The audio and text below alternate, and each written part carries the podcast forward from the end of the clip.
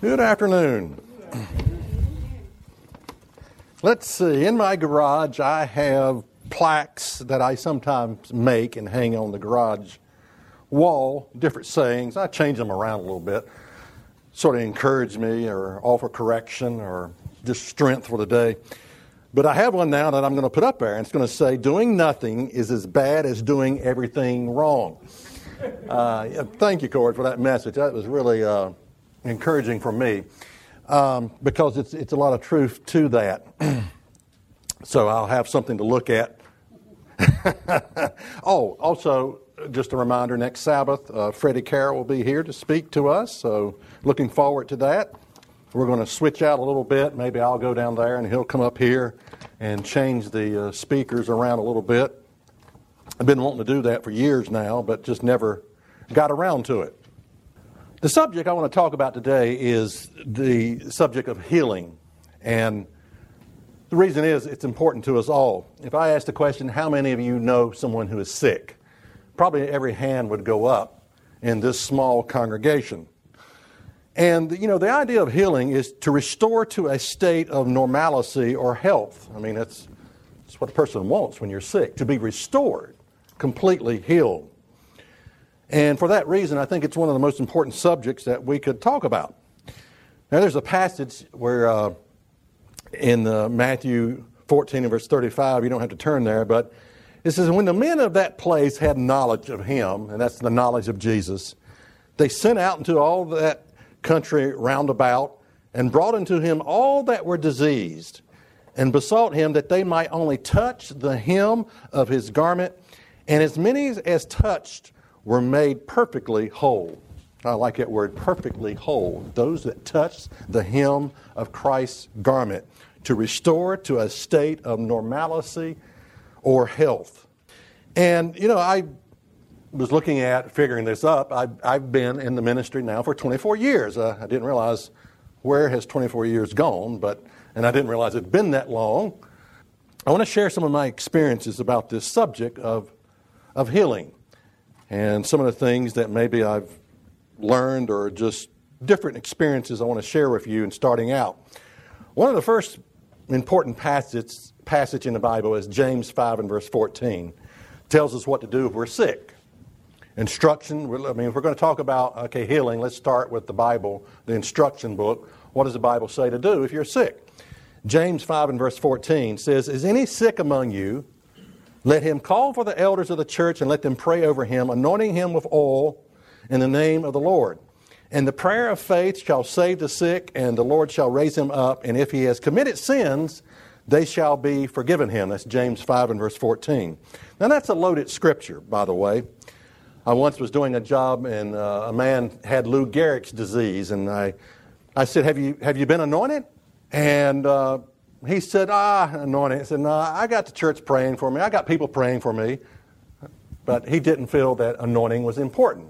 But I knew what this Bible, what the Scripture said about anointing, and I asked him, "Have you been anointed?" But he didn't feel that that was important at all the unwillingness to follow the scriptures when it comes to this subject is, is unreal. It really is.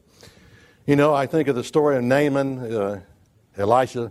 You know, he wanted to be healed, and Elisha sent out a messenger boy and said, Go wash in the Jordan River seven times. And I've often wondered, what would have happened if, if he'd have dipped himself one time and quit? Said, or three times. That, three is enough. Uh, four, five, okay, that's it. Six and no more. I'm only going to dip myself six times. But, you know, the seventh time he come up whole. And what I get from that is when the Bible says to do something, it, mean, it means what it says. It says, okay, dip yourself seven times. If you want to be healed, go to the elders of the church, anoint with oil. That's how you do it. But again, I've, at least in the church, I've been amazed at the people that don't ask for anointing. You know, I'll know about somebody, a brethren or somebody that's in the church that's sick, and it seems to me they, they don't bother to even ask to be anointed. And so we see this scripture Is any sick among you? Let him call for the elders of the church and let them pray over him, anointing him with oil in the name of the Lord. Now, I, the reason you need a church is pretty obvious here. Um, you can't anoint yourself. you can't lay hands on yourself for, the, for at baptism for the receiving of the Holy Spirit. You can't do that yourself. I once had a guy that called me and he was listening to the subjects of laying on of hands for the receiving of the Holy Spirit. After you're baptized, we lay hands on you and ask God to give you a portion of His Holy Spirit. And God's Spirit unites with the Spirit in man, and a new creature starts to develop. And he asked me, he said, Well, me and my wife, can we lay hands on one another? Uh, you know, we've been baptized, and can we lay hands on one another for this? And I, and I said, No, that's, that's part of, that's one of the reasons you call for the elders of the church. There's a reason for the church. I mean, there's a reason for this organizing, you know, this organization, this entity called the church. And it says to call for the elders of the church to do this. And so this man, uh, he was a man last year, I went down to do just that, laid hands on him for the receiving of the Spirit of God, him and his wife. And he agreed to do that, and, uh, which I thought was good. And it says, anyway, in James 5 and verse 5, 15, and the prayer of faith shall save the sick, and the Lord shall raise him up. And if he has committed sins, they shall be forgiven him. What the recipient needs to understand is this when you are asked to be anointed, is the sin issue the sin issue is going to be cleared, forgiven. Don't overlook that. I mean, that's, you know, so often we, okay, I want to be healed, I want to be healed, I want to be healed. But this, this, there's another issue that's going on here. And that is whatever sin or that's going to be cleared. Uh, when, I, when I've been anointed, I always ask the, the, the question, you know, I consider the sin issue. Is there some type of do I have some type of sin here? Is there an issue of correction here when I'm anointed? Is there something God's trying to show me when I'm sick? I ask these questions and I, I, I think about that sin issue when I go to be anointed by the elders. And I think it's important not to have that hanging over your head, to know that, that you are forgiven at that moment. Uh, God is not hanging this over my head, you know, I've got these things that I did. I think it's, it's important to know that's clear. You're clear, you're clean, you're clear. You know, not only are you asking for forgiveness, but your sins are going to be forgiven you. I sometimes, you know, in other words, forgiveness and healing, you, you cannot separate the two. Many times Jesus would say, you know, a person wanted to be healed, and Jesus would say, your sins are, forgiven. And it got him in trouble, nearly got him killed, because they thought, well, he's blaspheming, you know, the, the Father. You know, the two are inseparable forgiveness and healing. I sometimes think people want healing but cannot relate to the need to be forgiven. And maybe that's the reason they don't ask to be anointed. I don't know. Just thinking out loud. Okay, call for the elders of the church. Now, when we do this, I just want to explain this because I don't always see it in every church uh, environment, organization, Church of God. But what we do is um, we'll get several elders here. We'll get Greg and, and uh, Mike and, and myself and, and, and uh, Sandy. And as we're, we're anointing them, we'll, each one will say a prayer for this person. And I sort of feel that's important um, to do that. In fact, I'd like that the more the better for me. I mean, the more elders I could get, you know, it would be better for me. Uh, because you don't know who may have the gift of healing. You know, you don't know. You really don't know. God may grant that gift at that particular moment to that one person over here.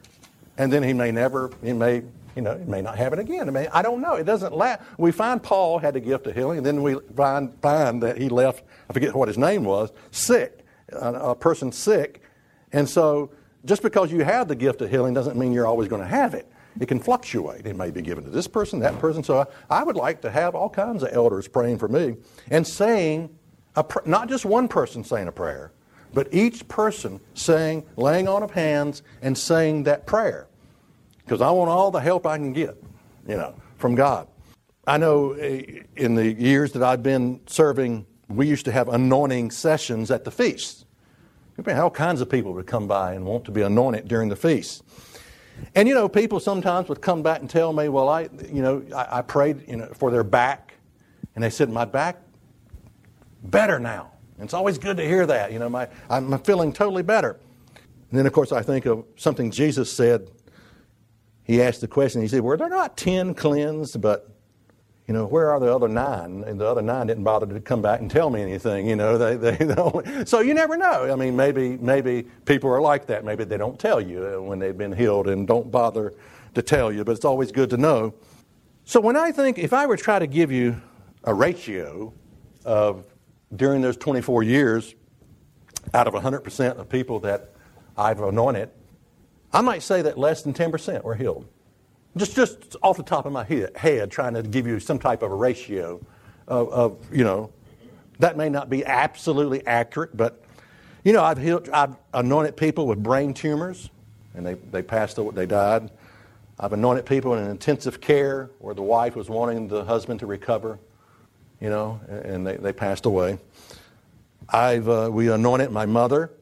You know, she, she basically, in a sense, lost her mind. And, and I can't tell you why God didn't heal her. And, and, you know, I know that scripture, all things work together for good. I can't tell you what the good was in, in, in that her not being healed. I, can, I honestly cannot tell you what the good was. But there is a song that we sing, you know, further along we'll know. And I think there are some things that you will not know until Christ returns and you ask him, why didn't you heal my mother? Why, why did she go, have to go through that? Why did we have to experience that? You know, I, but eventually we will know. God will give you the answer. You know, I want everyone to be healed. I want every person I anoint to be healed. There's a woman at the feast this year that was anointed. She has cancer. A lot of people are praying for that woman. I mean, it's on Facebook, it's uh, emails going out. A lot of people praying for her. And, you know, the Bible tells us the effectual, fervent prayer of a righteous man availeth much. That's James 5 and verse 16. The effectual, fervent prayer of a righteous man is, is very well, uh, availeth much. You know, there have been times that I did something that I knew was wrong. The Bible calls it sin. Uh, and then I get that call. I get that email. So and so sick desperation, pray for this person. And I think, man, I, don't feel very righteous at this moment. Not at all. But stuff happens. It happens. And then there's a scripture, just thoughts and ideas about healing in John 5 and verse 3. Sort of a strange story. And, you know, in these lay a great multitude of impotent folks and blind, halt, withered, waiting for the moving of the water. For an angel went down at a certain season into the pool and troubled the water. Whosoever then first there was in first after the troubling of the water stepped in was made whole of whatever disease he had. You know the story. You know the story. The, you know I. It's all, as I read that, it's almost healing like a game of chance. You know, the first man down, he got healed. I don't, I don't get it. I don't understand it. But you know, just I'm just sharing my experience and, and my thoughts about this. Don't, don't, you know, you know, I don't have all the answers. I don't have all the solutions. I don't know everything about why, why God heals some and why He doesn't heal others. I've anointed people outside the church, several people. There are some people who would disagree with that, who would say, well, that's the reason they wasn't healed, because you, should, you know, of course they're not going to be healed. But, but I've anointed many people outside of our faith, outside of, of our belief system, that didn't even resemble anything that we believed. And I've anointed many people outside of our faith.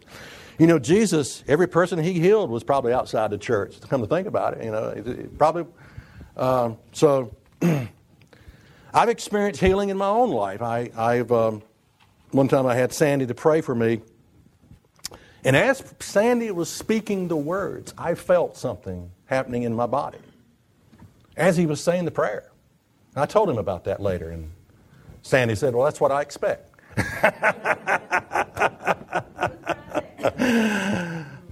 I know God can seem to heal through a fake, and it has nothing to do with the fake, but the faith of the individual.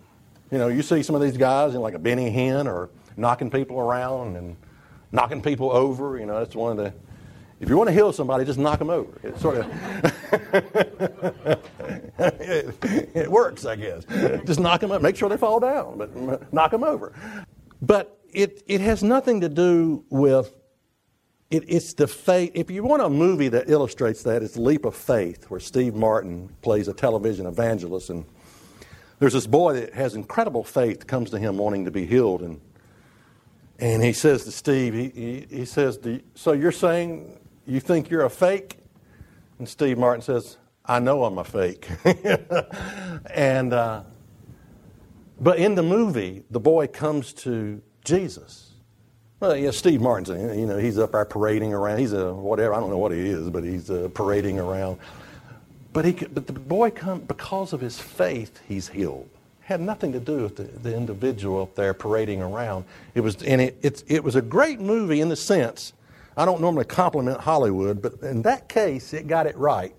That God can heal, and it has really nothing to do with this, this lunatic running around, you know, claiming to heal. But it's because of the individual's faith in Jesus that Jesus can heal me. In spite of that idiot, God can heal. Also know that Satan can cause sickness. In Job, it says, So, so went Satan from the from the presence of the Lord and smote Job with soul, uh, balls from the sole of his foot unto his crown. I know Satan can cause sickness, which is another concept. Um, and I often wonder if, if it's, when that happens, if it's for the purpose of distraction, of to keep you from being productive distraction keeping you from being productive. So I want to share some of my experiences and thoughts about healing, but I want to introduce another concept to healing. Because the more we know and understand about healing, maybe the better the results we can get. I want to look at healing sort of like a toolbox entitled Healing. Get your toolbox. And, and I've touched on some ideas and concepts in here about maybe tools in that toolbox that we have, certain knowledge that we have, and understanding about healing. But I want to put another tool in there. And you may disagree with this concept, but I'll try to prove you wrong. Uh, it's a, what I call a bargaining tool. Uh, I'm going to call it a pry bar. You're going to place a pry bar in your toolbox. Now, I use pry bars a lot in, my, in our business. And I know a lot of people would say, well, you can't bargain with God, you know, especially healing. But, you know, I, I see people bargaining with God throughout the entirety of the Bible. I mean, you just every time you know, Lord, if there be 50, if there be 40, if there be 30, 20, 10 righteous people. And uh, you have people bargaining with God all the time. Then, of course, you have the scripture in Luke. Uh, you don't have to turn there. Luke 11, verse 8 says, He may not get up and give you the bread just because you are a friend, but He will get up and give you as much, as, as much bread as you need, simply because you are not ashamed to keep on asking. It's almost like you can bug God. You know, you can bug him to death, you know, and, and, and there's another tool you can put in your toolbox perseverance. I'm not going to quit. I'm not going to give up. I'm not going to quit asking. But I want you to consider this, this, this one tool I'm wanting you to put in your, your, your toolbox. Romans, let's turn to Romans 12 and verse 1. I want to try to tie two things in here together that really hit me recently. Two concepts. Romans 12 and verse 1. I beseech you, therefore, brethren, by the mercies of God, that you present your bodies a living sacrifice, holy, acceptable unto God, which is your reasonable service. This was brought to my attention at, at, a, at a seminar this year at the feast. It tells us to offer your body. Strange, it doesn't say offer your mind, your spirit, your emotions. It says offer your body. What, what is your body? You know, when you get home, don't tell me you've done this, though, but when you get home tonight, strip down butt naked and look at yourself in a full length mirror. What you will be seeing is your body which houses your spirit, your, your emotions, your, you know. Now, when you do that, do you like what you see? Is it healthy? Is another question. Is it healthy, what you see? That's your body. And your Bible says, offer your body, the temple of God, a living sacrifice. Now, this is not rocket science. You know, there's basically three things if you want to be healthy, stay healthy. Number one, eat a healthy diet. Number two, exercise. Number three, get plenty of sleep. I'm good at that last one, by the way. Uh, but uh, it, that, this is not complicated. This is not, but there are three things that people, most people are lacking in. They are eating a healthy diet, exercising, and getting plenty of sleep. That's three areas. Now, this has to do with your body. Offer your body a living sacrifice. If you don't have a healthy body, you can't serve God the way he desires to be served. Now, that's a fascinating concept. Let me, let me repeat it. If you don't have a healthy body, and I, I know this when I get sickly, I, my work that I do just stops when I'm sick. You know, outreach, all of it, just it's in. End of. If you don't have a healthy body, you can't serve God the way He desires to be served. Rule number one first thing you do when you get up. What's the first thing you do when you get up? You know, eh, you know, I think, okay, some people would say, and I'm not saying any of these things are wrong, but sometimes we do need to prioritize certain things. Okay, the first thing, I read my Bible, prayer, meditate. Not that those things are bad, but let me explain you my morning when I get up. I get up about 5 o'clock in the morning, and I sit on my butt for three hours in my office. And I may be answering emails, I may be writing letters, I may be putting packages together to send out, I may be working on videos, I am uploading videos to YouTube, Facebook. I'm doing a lot of work in those two or three hours uh, in the morning. I call it doing the Lord's work. But uh, I tell you where I sl- I'm slacking. Present your body a living sacrifice, you know, because if you don't have your health, you don't have anything. You don't have anything. How important is health to God? How important is diet to God? You know, what you eat. I mean, you know, I went to the grocery store, Kroger, and I went into the fruits and vegetable area, and I was looking, and I, it was like, it was beautiful.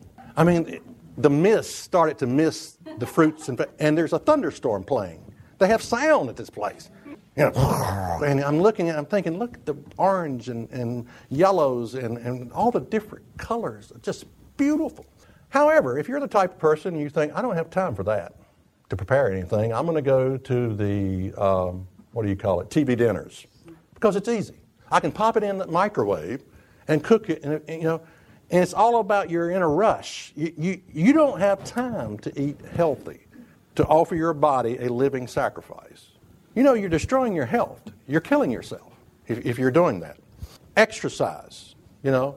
Um, again, how important is it is critical exercise, absolutely critical. And you, you, will not be healthy without it, is the bottom line. You will not be healthy without exercise. You know, how, how concerned is God about your, you exercising? How, how concerned is God about maybe being overweight? You know, I could lose 15 pounds. I need to lose, I got belly fat, or, you know, probably too much beer or whatever. I don't know. But, uh, but uh, you know, I could lose 15 pounds easily. But I got to thinking about this. You know, weight is something that sneaks up on you. It doesn't, you don't wake up 50 pounds fat. Okay. Now, if I were to put on, if I had a jacket up here that weighed 50 pounds, and I put it on right now, and I worked all day long carrying this 50 pounds of weight on. At the end of the day, my joints, legs, my whole body would be worn out. Now, the reason you don't notice that is because you've been gradually, yeah, a pound every, you know, maybe two or three months. And that's the reason you can't tell it. But it would literally wear you out if you wore that extra 50 pounds or whatever, whatever you are, you know, carrying it around, it would really wear you out at the end, end of the day. So the Bible says in uh, 3 John uh, 1 and verse uh, 2, it says, Beloved, I wish above all things that you may prosper and be in health, even as your soul prosper. Now, why? Why would God, you know, I, I, that you be prosper and be in health? I can't. I think it's that important. It really is that important. If I don't have a healthy body, I'm not going to be able to serve you very well at all, God. Now, I want to make another connection here. All right, first of all, we've seen offer your body a living sacrifice. I want to make a connection here that I just dawned on me recently. In the Old Testament, those sacrifices had to be without blemish. You didn't offer some type of something sickly they now just look that word up, without blemish, and see how many times that comes up. The sacrifices had to be without blemish. Now, my point is this a living sacrifice could have no blemish. That's my point. uh, so, I come back to the, maybe this bargaining tool we have in our toolbox called healing, because the truth of the matter is, God has not called us to sit on our hands. You know, Cord talked about this. He has not called us to sit, He has called us to do something. That second verse in Romans, Romans 12 and verse 2, it says, That you may prove what is that good and acceptable and perfect will of God. So I think about that. I think, okay, God, you've got something you want me to do. And I am a living sacrifice. And I'm told to offer your body a living sacrifice. Okay, all right, let's understand this. You've got blemishes that are keeping you from being productive. You've got blemishes that are keeping you from being a, a, a living, productive sacrifice. How can I serve you, God, with a full heart if all my time, focus, and energy is focused on these blemishes? If you have blemishes that you're going to have to, that, that, that a lot of your focus is on uh, correcting the blemishes. How can I correct this sickness? How can, you know, endless hours on the internet trying to figure out the solution. Endless hours that could be spent elsewhere, you know. You know, my point is, God heals living sacrifices, and He don't accept, you know, and He accepts no blemishes. You know, I just, I just want you to, I'm just trying to put those two together. The next time you go to God in prayer, you're asking for healing, you know, you're sick, bring this before Him, the two points that I've connected up today. Yeah, yeah, bring that before Him and say, God, this, this is what you, this is in your word here. I can't do the things I need to do unless you intervene, unless you heal me in your life, in, in my personal life. Now, you can call it a bargaining tool, and maybe you disagree with that. You can call it a pry bar. You can call it what you want. But I think it's worth noting. I think it's worth mentioning to God. I talked about healing people, you know, outside the church. You know, I do believe one thing we need to keep in mind is that, you know, we are there is something. We serve a living God, and God expects us to to prove what is that good and acceptable will of God. If, if a person is not concerned about that at all, you know, then I don't know what position that puts him in. You know, I'm not concerned about doing anything for you, Lord. I just want to be healed so I can have my fun and do whatever I want to do. You know, I, I don't know. I'm just, just thinking out loud again. I have an image of my father many years ago. we went to the Harley Davidson place to buy a motorcycle. He, uh, he was going to, of course, co sign and set the payment up for me.